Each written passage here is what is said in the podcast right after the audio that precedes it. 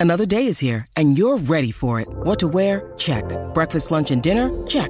Planning for what's next and how to save for it? That's where Bank of America can help. For your financial to-dos, Bank of America has experts ready to help get you closer to your goals. Get started at one of our local financial centers or 24-7 in our mobile banking app. Find a location near you at bankofamerica.com slash talk to us. What would you like the power to do? Mobile banking requires downloading the app and is only available for select devices. Message and data rates may apply. Bank of America and a member FDIC. Think you know the Brooks Ghost? Think again. Introducing the all-new, better-than-ever Ghost 16. Now with nitrogen-infused cushioning for lightweight, supreme softness that feels good every step, every street, every single day. So go ahead, take your daily joyride in the all-new nitrogen-infused Ghost 16. It'll turn your everyday miles into everyday endorphins. Let's run there. Head to brooksrunning.com to learn more. When you need mealtime inspiration, it's worth shopping Kroger, where you'll find over 30,000 mouth-watering choices that excite your inner foodie. And no matter what tasty choice you make, you'll enjoy our everyday low prices, plus extra ways to save, like digital coupons worth over $600 each week. You can also save up to $1 off per gallon at the pump with fuel points. More savings and more inspiring flavors make shopping Kroger worth it every time. Kroger, fresh for everyone. Fuel restrictions apply. Oh God, let ABBA sing it. I reckon, and I never thought I'd say that. We'll discuss ABBA at uh, at the end of the podcast. The only question I would ask is, Daniel, have you brought your kazoo?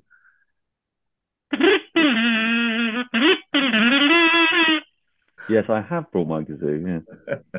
I, I think this is the most miserable Finny's ever looked, and I think the kazoo was the final nail in the coffin. I'm so fucked. I've been awake since fucking four thirty in the morning. I can't keep my eyes open. You jet lagged, Hmm. Finny? yeah, it's fucking me up. It's annoying. Dreadful, isn't it? Well, the good news is, Finny, one to fix your jet lag is at some point in this podcast, Dan Norcross is going to play a kazoo. So if that doesn't, you know, that's worth waiting up for, I reckon. Hello and welcome to another episode of Zero Ducks Given. It is, as always, myself, Toby Tarrant. It is Daniel Norcross who is in attire that we will come to in a few moments' time.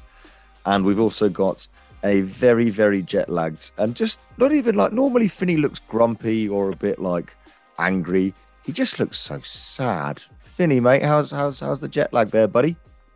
Yeah, it's not ideal. It's um I struggle bad with jet lag anyway, but I've been awake since four thirty in the morning. It's now nine thirty nine at night, and yeah, it's it's almost impossible to cheer my face up, which is um which is not that pleasant to look at on the screen, unfortunately for you guys.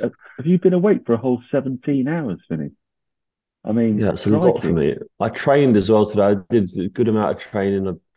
Got had a back spasm in the gym, so I can't move. I'm just it's just a tired and grumpy day, really. Oh. Oh. Now the the back spasm is that just a is that going to be you know is that a, is that a worry or is that just a little temporary soreness? You know, it happens once or twice a year, and it just means I can't get out of bed for about three or four days each time. So, yeah, I'm walking around with a hot water bottle on my back and and trying to keep it moving, which again is not what I want to be dealing with when I'm when I'm feeling this knackered. No, Phoenix. I mean, this is the cruelest. This is like an ancient Greek punishment that you've had a back spasm, back spasm, so you have to spend four days in bed, but you can't sleep. is, this, is this possibly time to deploy Ethel? Because she looks like a sizable cat. I would have thought her walking up and down on your back, the kind of like pro shiatsu massage cat, could be just the thing for it. Yeah. Mm, no, she's she's at my parents actually, so Oh. she's she's just lurking around their house as well at the moment. So, Oh. yeah, um, no, there's no Ethel here. I'll be having no cat back massage. No Ethel, no sleep, Mm. pain in the back. This is a bad. This is a bad time, and it's Blue Monday today, isn't it? At the time of recording, famously known to be the worst day of the year, apparently. Something to do with when you get paid, how far it is from Christmas, how dark it is, how bloody miserable it is, how completely impoverished everybody is, and how ill everybody is. And you are just one living grand embodiment of it. It'd, be so much better than if all, you know, three of us were, you know, blowing party streamers and having a laugh. And There's a bacchanalian orgy going on in the back of my study. That Well, would be wrong for Blue Monday. Well, it's a load of bollocks, isn't it, Blue Monday? Because um, it was invented by a basically a travel agent as a bit of marketing about 20 years ago, trying to Mhm. encourage people because January was their, their leanest month.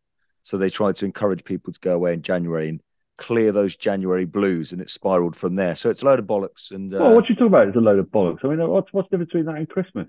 Don't give me that. Otherwise You're going to ruin Christmas for me. Christmas was one day. The rest of the time, people had to work until the 1850s and Coca Cola and Charles Dickens. I mean, th- th- th- th- there's sometimes companies invent things for good reason. Christmas is one of them. Not sure about Blue Monday or Black I- I- Friday I, I dare or say, Mauve I, Thursday. I dare say, my, my history is rusty, but I'm pretty sure that the Christian religion invented Christmas. I don't think it was Hallmark. I Well, it was expanded, was it? There was a, there was a massive expansion of Christmas. I, I agree. I agree that I agree that certain industries have taken advantage of Christmas, uh, but I don't think you can say that you can blame the high street shops for creating Christmas. I think that's very much a Christian. Oh, I should see what they've done with Whitsun as well. And, and Easter. Crikey, Moses. um, well, I'm sorry to hear that, Finny. The um, now th- this will annoy you as because you've probably been doing this, but um, we discussed before the podcast started that Alex Hartley, friend of the podcast and huge podcast rival. Well, she's not really a rival because their podcast gets way more listeners than us and Yeah. a lot more garners a lot more respect within the industry. But um, they're they're a rival in that we both have podcasts. But she doesn't she doesn't subscribe to jet lag. She thinks it's utter nonsense. Now, I, I just go for the approach of just force yourself to sleep at whatever time you're on. So if you if you've not moved to England, if you come back to England, you have to go to bed at ten o'clock at night and get up at eight o'clock if you can. But it's not as simple as that, as Finny will now tell you. And he's a well seasoned international cricketer who surely Finny, this was a problem when you went on tour with England. Yeah, I missed a few gym sessions in my time. You always do a gym session the day after you land. And I, well, my most, well, my last ever England trip to Australia for the Ashes in 2017, 18. I, um, yeah, I missed the gym session and turned up about an hour late. Was dishevelled and tired, and just sort of did a pointless 10 minutes on a bike, and then went back to, back to bed. Yeah, it didn't serve me well. My struggle to deal with jet lag. Did they No, accept there are, that? There are a load of methods for it. Because I've been doing this quite a bit over this winter, what with Australia and Pakistan and whatever. And uh, melatonin, available from all good chemists, magnificent. Uh, especially if taken with a bottle of wine and a, large brandy and a night nurse just before you go to bed. says on the night nurse, don't drink with it, but that's a surefire sign that you should. And if you've managed to get any Valium because you have a fear of flying, then pop one of them as well. And that heady cocktail, that brew, should knock you out for a while. Uh, the slightly more expensive version is just to travel first class, then you get to sleep on the plane. I don't think Hartley does that though. Hartley can just sleep for 13 hours a day without any real interruption. So it doesn't matter to her what time of day it is. She will just sleep and then she'll be dragged out of bed and have to work and then she will go back to sleep. She's very good like that. Um, I'd, I'd, I'd probably encourage our listeners not to experiment with a cocktail of drugs and alcohol that Daniel Norcross recommended. Well, look, it was a, it was a last resort. I've had three days of, relative sleeplessness, and um, and I tried combinations of those factors. I hadn't put them all together into one heady brew. and then when I did, oh, I slept like a baby. But you're right; it's probably not to be recommended. And now, Finny, when you were, you know, turning up and doing a 10 minute bike ride on an England tour, did, did that excuse of jet lag wash with the with the management and the coaching team? Well, I got injured about 48 hours later and went home anyway. So, yeah, it didn't really matter in my case. But yeah, it can be frowned upon to miss the the team gym time, even if you are feeling a little bit tired. Um, it doesn't be doesn't tend to be the sort of thing that washes in professional sport that you're just a little bit tired and um, and slept in. So yeah, I, I was a bit embarrassed, and um, luckily for me, my tour ended a couple of days later anyway, so I didn't have to deal with the consequences. you, the- you have quite a that's resting, spirit. tired face, a bit like former Manchester United centre back Gary Pallister. I always think there's something. You look. You You, like. sound like you're at, you're at the bottom of a well, so I didn't even hear what you said there. Yeah, is your microphone on, Norcross? Because you do sound think it's on. particularly shit. Oh, that might explain everything.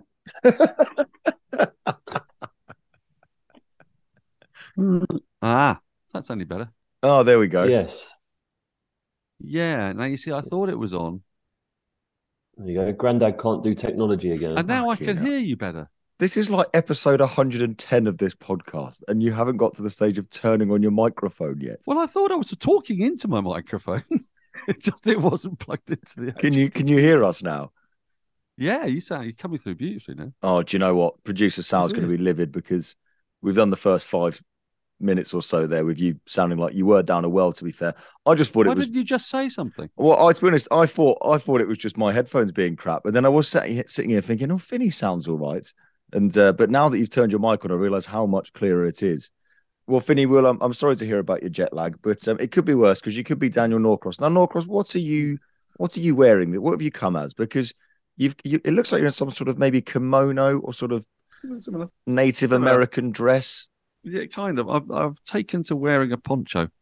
I, I kind of thought, Your midlife know- crisis comes in many forms, doesn't it? well, the, look, the thing is, I've I've bought a lot of gifts for my wife over the years, and they're always ones that I would love to have. They're like really long, kind of calf length cashmere cardigans and and magnificent and cashmere quite a lot of the time, ponchos and sarongs and that kind of stuff. And it got me thinking that men don't like get to play around in the dressing up cabinet as much as as well. It's not that they don't get to; it's just that they don't think to do it perhaps as much. And so, I thought I'd purloin the poncho off off Catherine, and it's an incredibly comfortable thing, isn't it? Because when it's very cold, it's uh, it, it's uh, you can wrap it around your kidneys. And when you get to my sort of age, renal failure is one of the trifecta of things we are most scared of: stroke, heart attack, and renal failure. Strangely, not so worried about the liver. Don't know why. but, uh, Yeah, the li- well, they, they always say rebuilds itself, don't they? Rebuilds. that's what it is. I think. I think. I think. I've always convinced myself that it would rebuild itself so quickly that if I just took forty-eight hours off, everything would be absolutely Okay, good. fine. Well, it's good to see that your midlife crisis has reached the wearing a poncho stage, and I look forward to seeing where where you're at next week.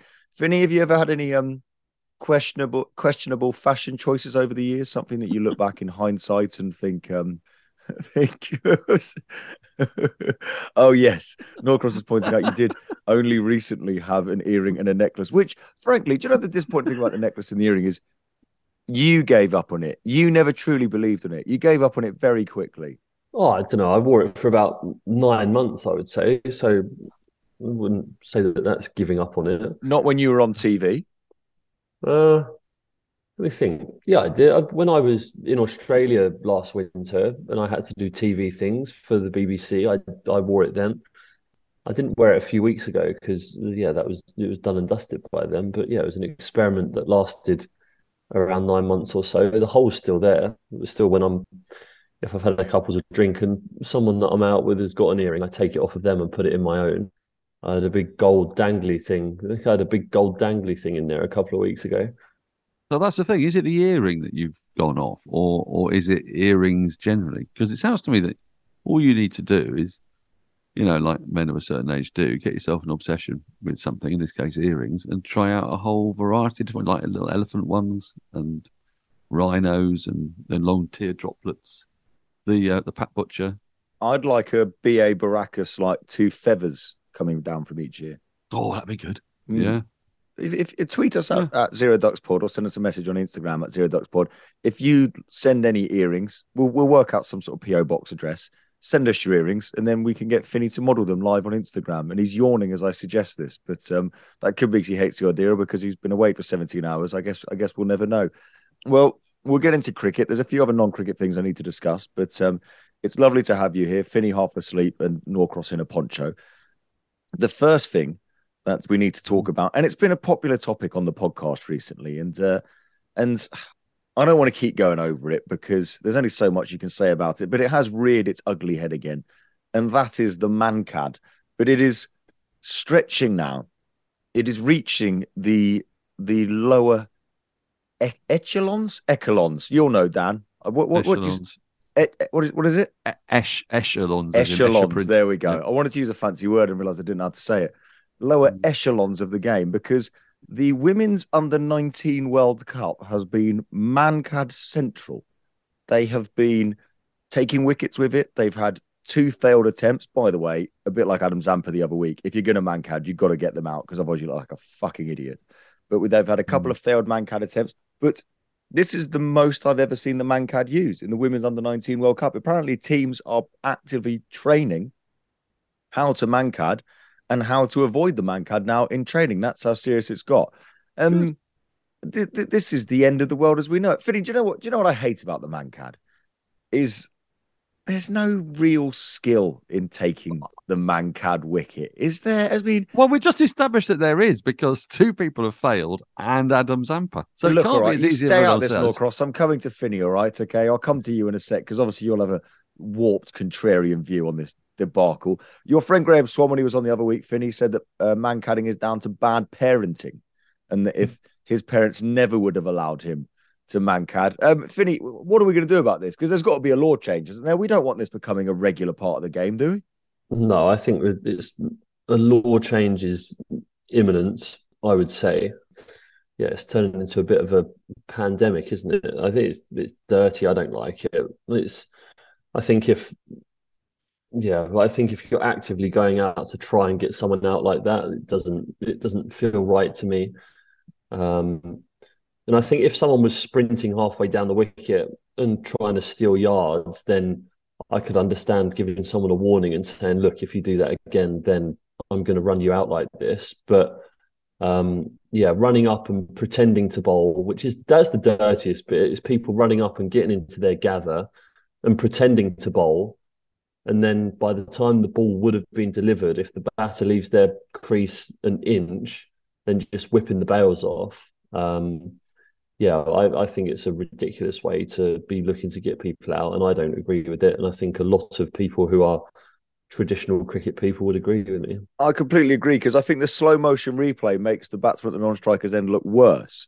Because on the slow motion replay, yes, the batsman's out of his crease or her crease, but if you actually look at it in real time, once the bowler starts to gather, your natural momentum is going looking down the wicket to see where the ball's going to go, and the bowlers are, I'm guessing, at the top of their mark, deciding that they're going to do this. I'm guessing that's when it happens. Now, I think it's the warning going out the game that annoys me the most because uh, Dan Christian did it in a big bash game the other day, and he did it the old fashioned way. Somebody was backing up a bit too much. He gathered, he stopped, he turned around and said, That's your warning, mate, and walked back to the back of his crease. And sure enough, the you know, the batter at the other end kept their bat in the crease. But Norcross, come on, give us your warped, quirky, contrarian, piss people off opinion in your poncho. It's all been done to death. It's it's what it is. Um, batters got to stay behind the line. That's all that there is to it. And they can change the law if they want to. Uh, I don't quite know to what end it would be, whether it's to have a kind of no ball style camera so that you can see the moment the batter gets out of the crease and that the the uh, batting side is penalised to run every time. You could do that, or it'd be really annoying for scorers. You, you could add the runs as extras to your opponent's total. I don't know, something like that. You can do that, or you can revel in the complete joy of it. And like you know, Maeva Douma from Cameroon. There's no fucking joy in it.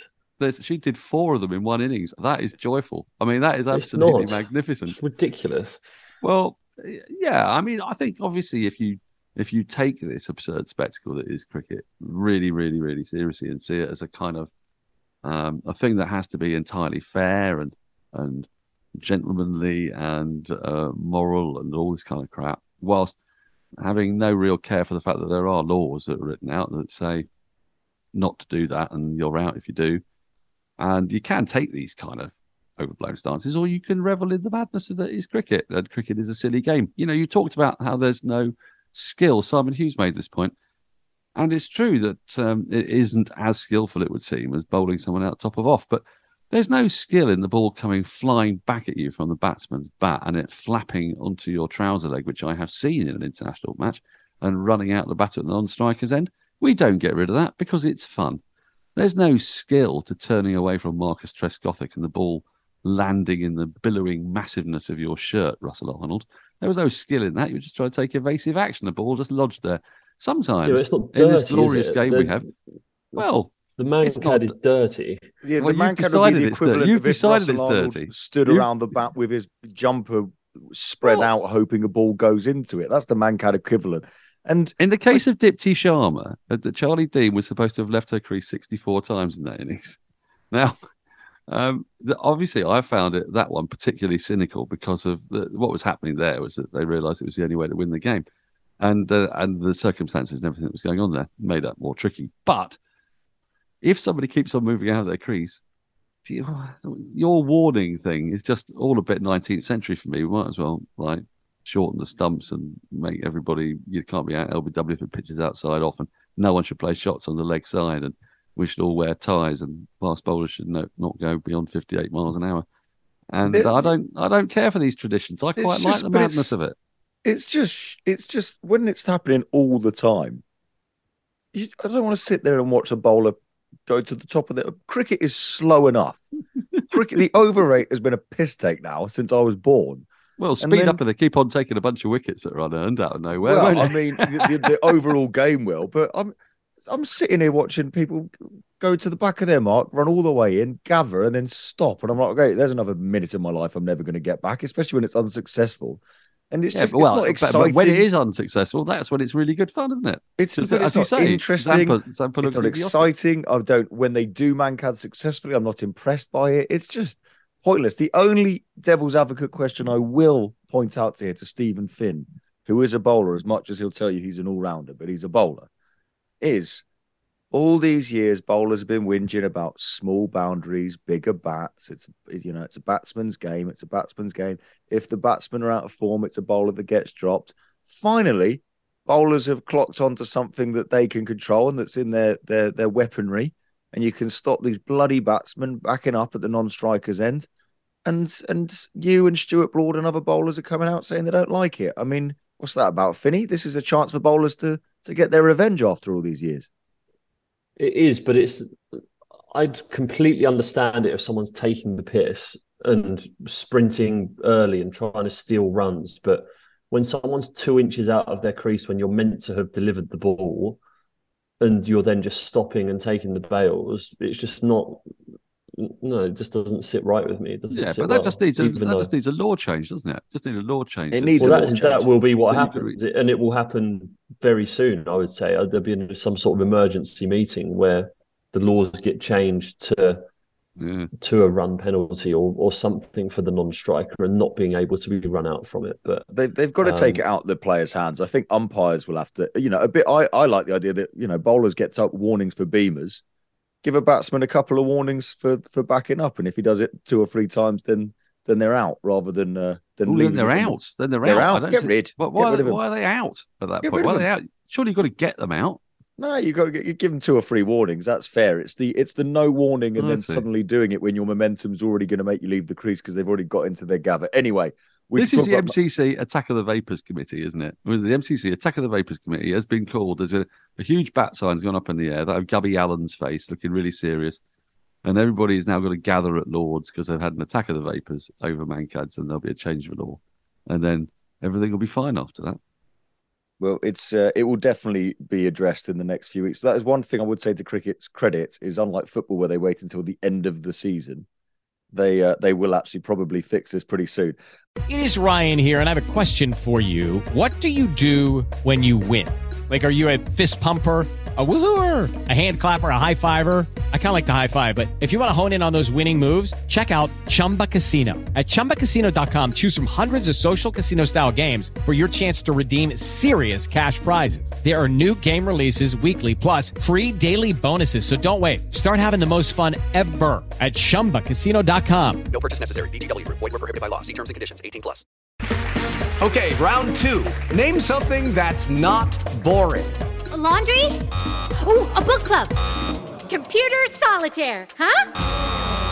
Ah, oh, sorry, we were looking for Chumba Casino. That's right. ChumbaCasino.com has over 100 casino style games. Join today and play for free for your chance to redeem some serious prizes. ChumbaCasino.com. No purchase necessary. Full prohibited by law. 18 plus terms and conditions apply. See website for details. Um, now, Stephen Finn, I need to come to you because you're already teammates at Sussex with Jofra Archer and Ollie Robinson and some wonderful, wonderful players. And last week I said to you, Finny, I said, what is the what is the point in you? Because we don't we don't get any inside scoop. Jofra Archer's big comeback. You didn't tell us anything about that. You don't give us any updates on how Jofra's getting on. And now I have to find out once again from BBC Sport Cricket that Steve Smith could be on his way to Sussex and play some warm up games in England before the Ashes. Why are you not giving us these exclusive, Finny? Are you involved in any of the big decisions at Sussex at all? Um, I can neither confirm nor deny whether I'm privy to things such as that. And if I were to choose to share them with anyone, it wouldn't be on here. I wouldn't have thought because I value my job and I don't want to get sacked. So, yeah, there are many things that I know that that you don't, that you will never know that I know, and that's just the way it is, unfortunately. Okay, well, Yeah, I feel like that. I feel like that about Middle English and you two, but yeah. yeah, exactly. There's lots of stuff about Liverpool in the 1970s that I could bore you with, but you know what? You'll never get to know about it, and that's You'll, that yeah, more. you'll never you. tell him. You're Yeah, never going to tell him. I'm never gonna tell out you. Nothing about Ian Callaghan. Yeah.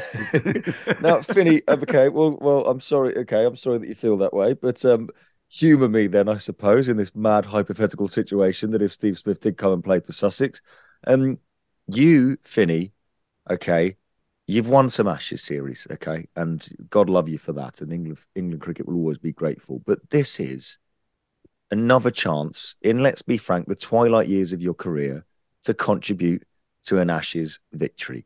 When Steve Smith turns up and he's like, "Oh, hello, mate, how you doing there? All right."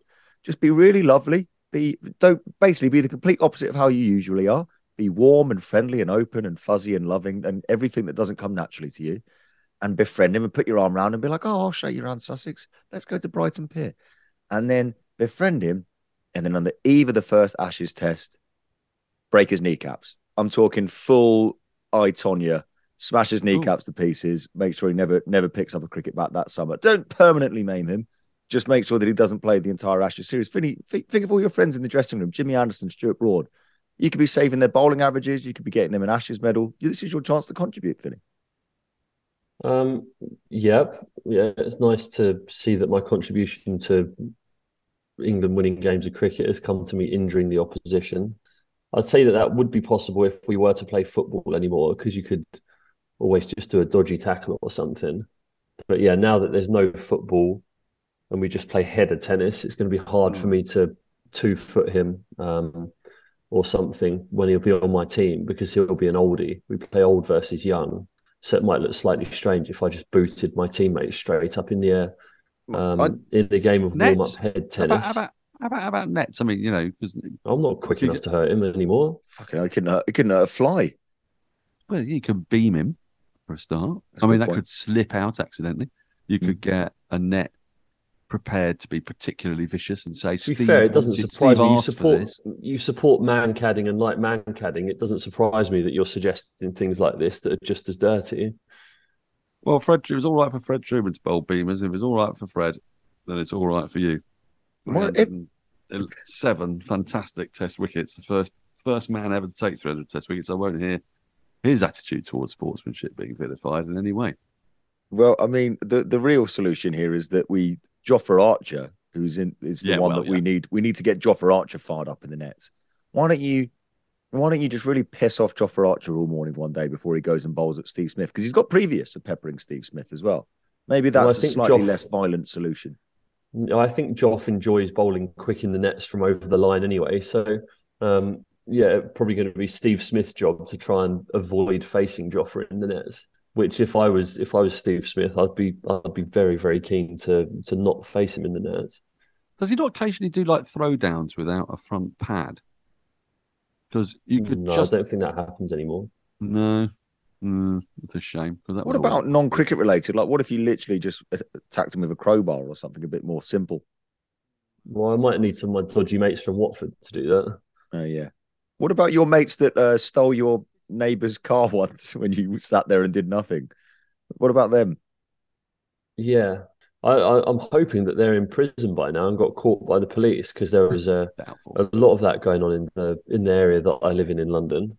Have you been watching the news, Finny? There are, there are no public services left anymore, and no one's they, they- no one's been nabbed. This is Gotham City now. Yeah. Welcome home. oh yeah, we got loads to tell you. I forgot you left the country for three weeks. Oh yeah, there's nothing left, Vinny. We're, we're, there's nothing left. Um, okay, well, well we'll we'll we'll keep working on that. We'll try and find a way that you can um, maim Steve Smith before the Ashes gets underway. I, I think honestly, you, you could just fit him up with a crime, and the time it would take for them to, you know, put him in prison and sort through all the paperwork, Mm. he could miss the Ashes that way, and then it could all be a terrible mistake. He could be let out thereafter. But I mean, the biggest concern I would have thought is for anybody having to face bowling at Steve Smith at Hove. That looks quite a good track for batting on. Yeah. I think he could be out there for a very, very long time. God, I indeed. forgot about that. Team scored about a thousand runs on there last year, and that was before did, Steve yeah. Smith. was gone. That's right. Actually, do you know what? I'm thinking about this Mankad thing a bit more. it's really pissing me off. Okay. And the ball isn't live until it's in play. Because when you're throwing the ball around the field and the batter's guarding in the middle of the wicket, you wouldn't throw the stumps down because they're out of their crease, would you? Because No, the ball's ball's live the moment the ball's live the moment the bowler comes into bowl. That's why that's why everybody would get a cap in a game of cricket that was abandoned without a ball being bowled. But the moment the umpire says play and the bowler comes in to start his run up, then everybody would then get a cap if it suddenly rained and he didn't get to bowl the ball. Okay. Well, then why doesn't why doesn't a spin bowler right? Yeah. So the ball spin bowler bowls the ball. Defend the guy comes forward, plays a perfect forward defensive. Then he's Steve Smith, for example, and he walks away to square leg and he's touching his glove and his pads and all that stuff. And he's and he's drifted out of his crease, obviously, but it's just in between ball. And the, the spinner's doing that thing where they get down on the ground and rub their hands in the dirt or whatever. The spinner at, at any moment could just turn around, hold the ball at the stumps, out. Oh yeah, except umpires intervene these days, don't they? And they go dead ball because they see that the batter's not ready. Strictly speaking, according to the laws, as I understand it, when John Holder came in to address this very point on the Umpire, I think the batter's supposed to be ready the moment the bowler is at the top of their mark, but that particular courtesy is uh, not really it's not really adhered to. So if a batter is just staring down at the ground, and uh, as Finny will have had many times happen to him, he's in his delivery stride, even bowls a ball, and the batter backs away, then um, umpire will call dead ball. Outrageously, it's another reason why it should be perfectly reasonable to mankad them at the non-strikers. They've been trying to get how- away with murder for ages, batters. I do like how anti the man cad Finny is, though, especially when he's jet lagged. He's even more pissed off about it than I expected him to be. And I like it because I- I'm anti Mankad as well. I think you'd be amazed. I'd, I'd say 99% of cricketers that I know would be against the Mankad. Yeah, a hundred. The only people I can And even see, 99.9%, I would say. I completely. The only person, the only people that I can see on Twitter that are pro Mankad are contrarians and people that just want to have an edgy opinion. But I think 99. point- Even Norcross, deep down beneath that poncho, is sort of against it, but he just is being Norcross. All I'm doing is looking at the the inevitable consequences of the laws of cricket. And you two are bringing in your football sensibilities, which is all about intent and stuff like that. And cricket isn't designed for intent. Cricket is designed to have laws that are adhered to. And that's unfortunate. And I know it doesn't suit sometimes how we feel about what goes on out there. And you can have feelings, I guess. Yeah, I'm, allow- I'm allowing you your feelings. I can totally, I can get your feelings.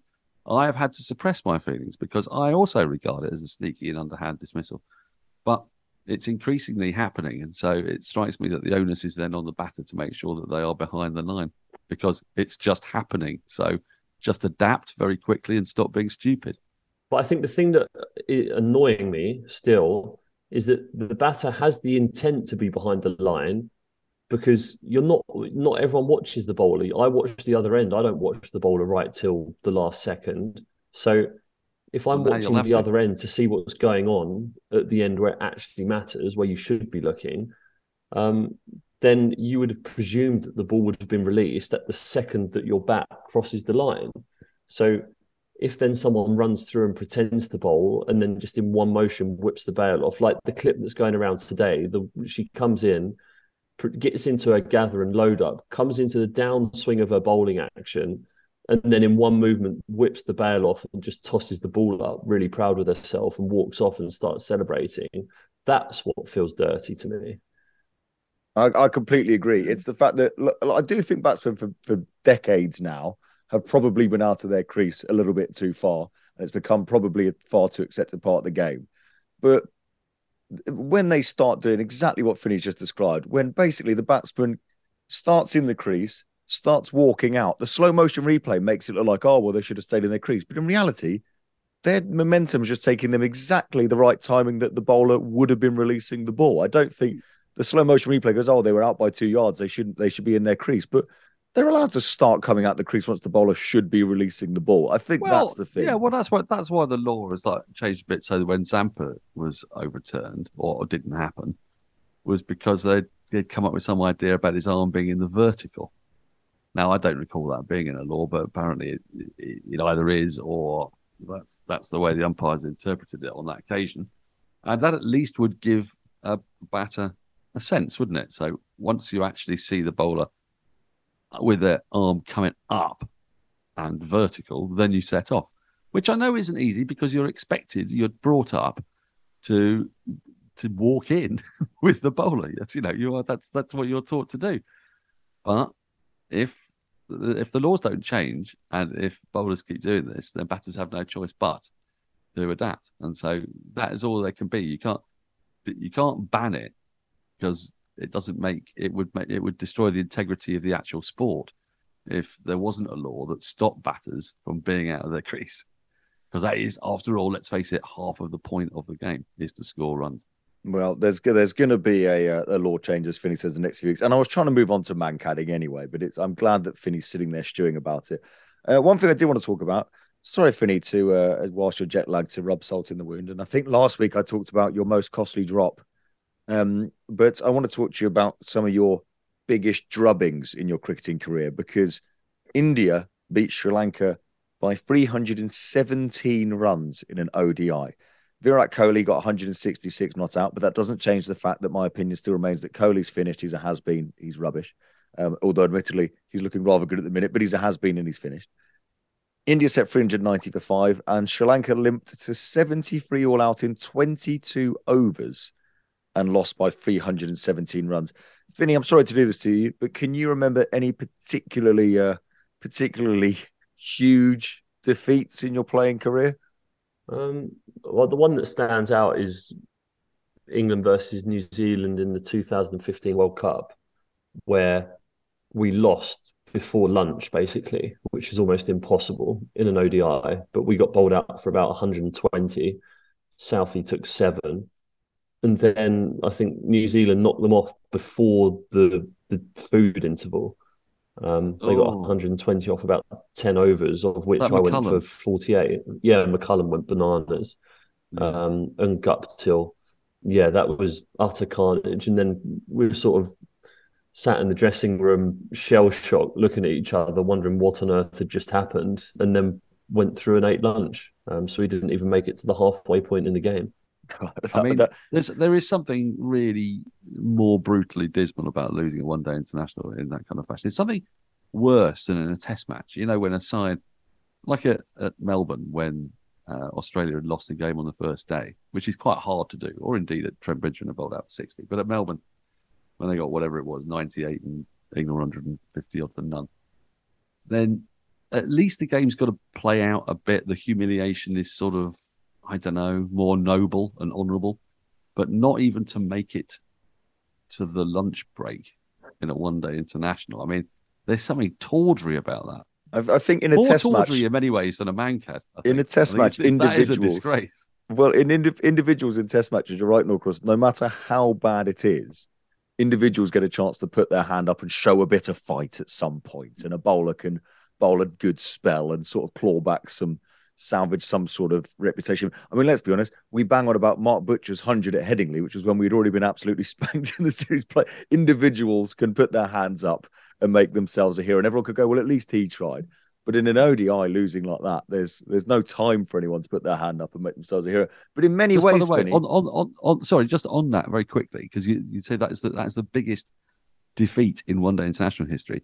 This week, also, yesterday, I think it was, England's under 19 scored 199 and bowled out Zimbabwe for 23 in a 20 over match, which, if you translate that into 50 overs, would be like scoring 498 to your opponent's 58.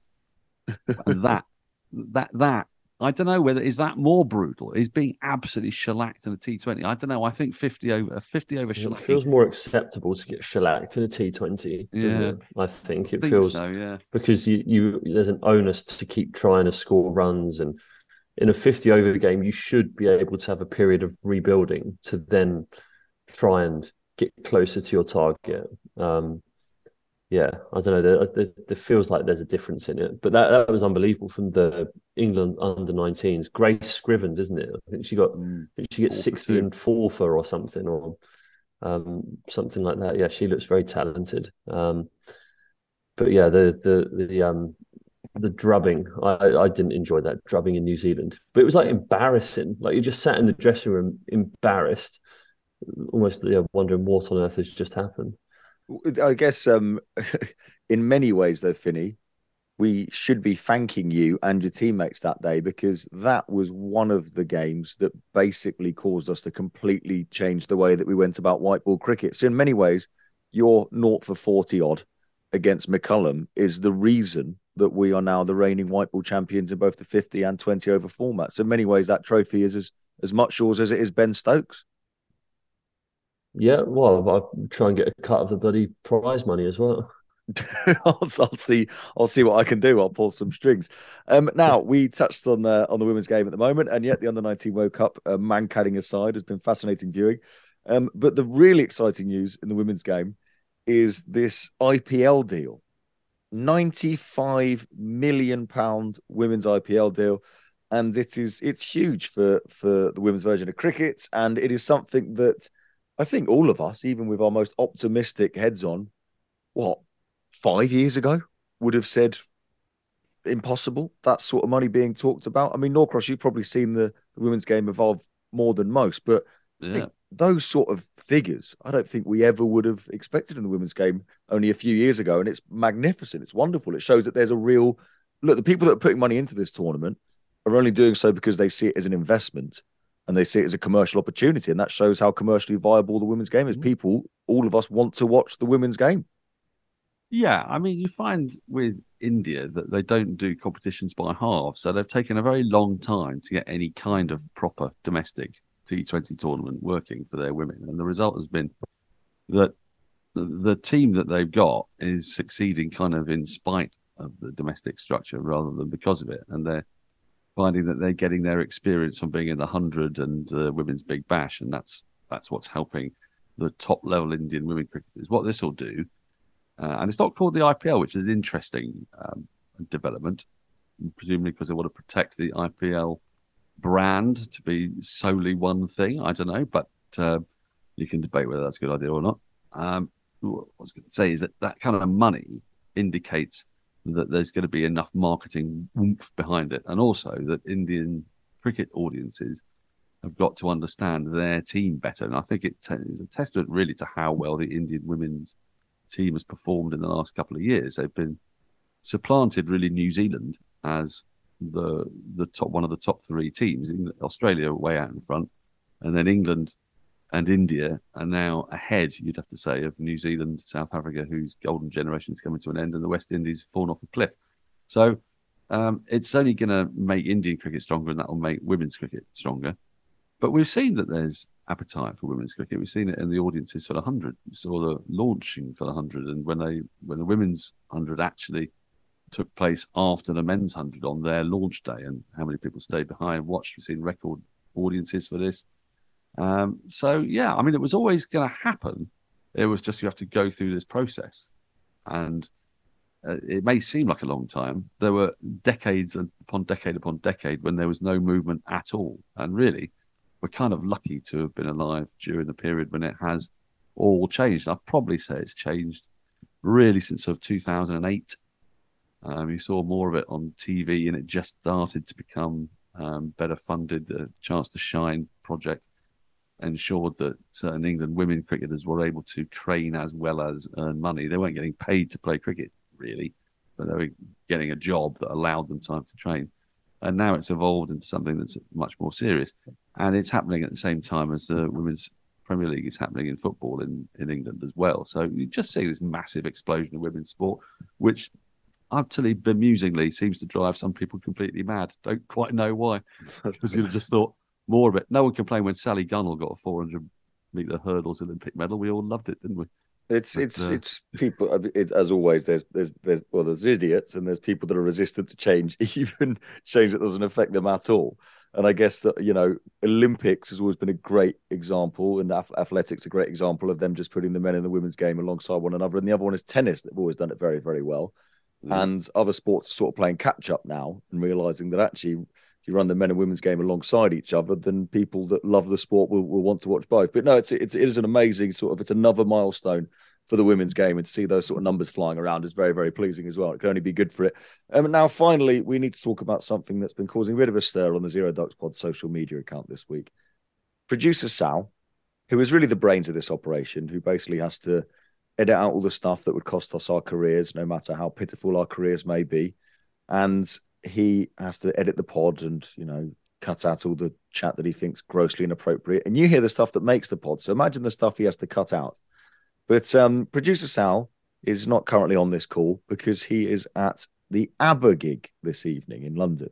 And it's not even a real gig. It's like one of those virtual gigs or something. It's like a robot ABBA. I don't know.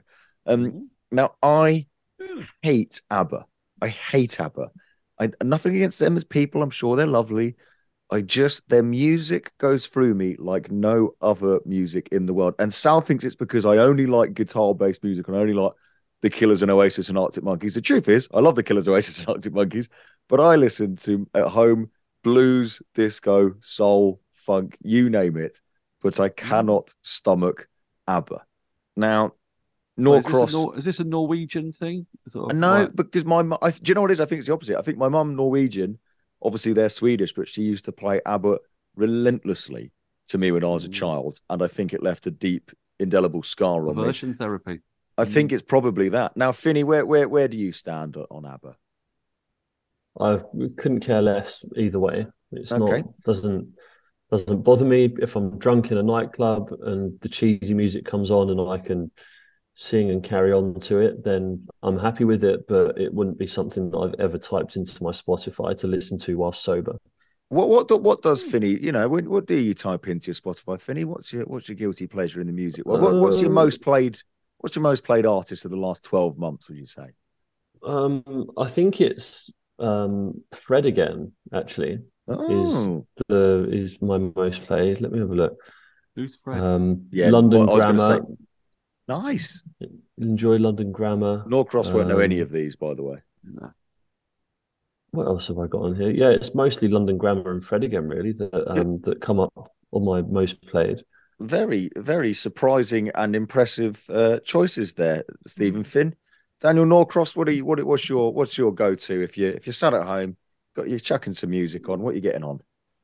Well, I've got a little penchant for Nouvelle Vague at the moment, partly because I think their version of Making Plans for Nigel hits the best line that's ever been put into a, into a song ever and does it really well.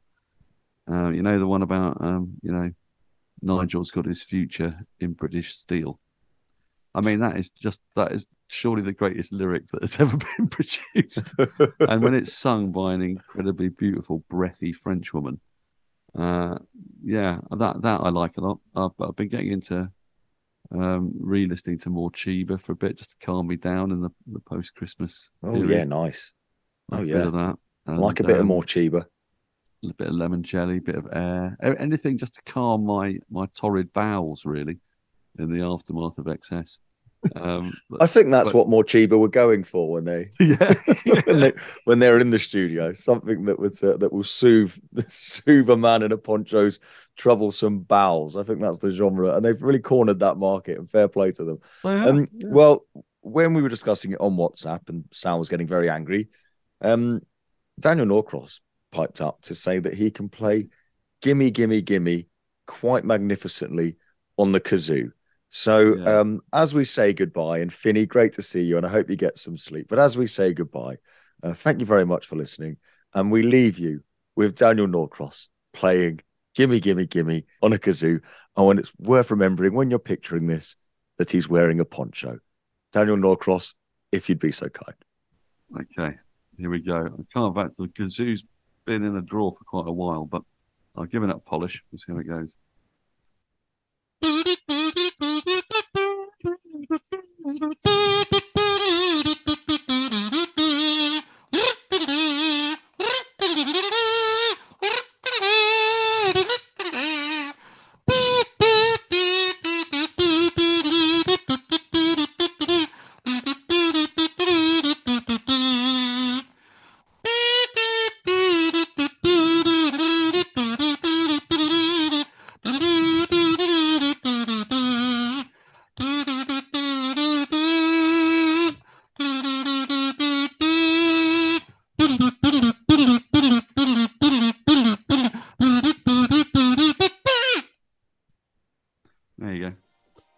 Next week. You Might need a defibrillator after that. Fuck me. Tell me about it.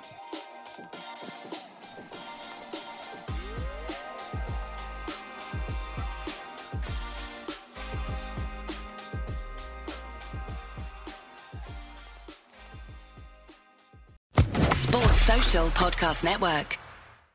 Judy was boring. Hello. Then Judy discovered ChumbaCasino.com. It's my little escape. Now Judy's the life of the party. Oh, baby, Mama's bringing home the bacon. Whoa, take it easy, Judy. The Chumba life is for everybody. So go to ChumbaCasino.com and play over 100 casino style games. Join today and play for free for your chance to redeem some serious prizes. ChumbaCasino.com. No purchase necessary. Void where prohibited by law. 18 plus terms and conditions apply. See website for details.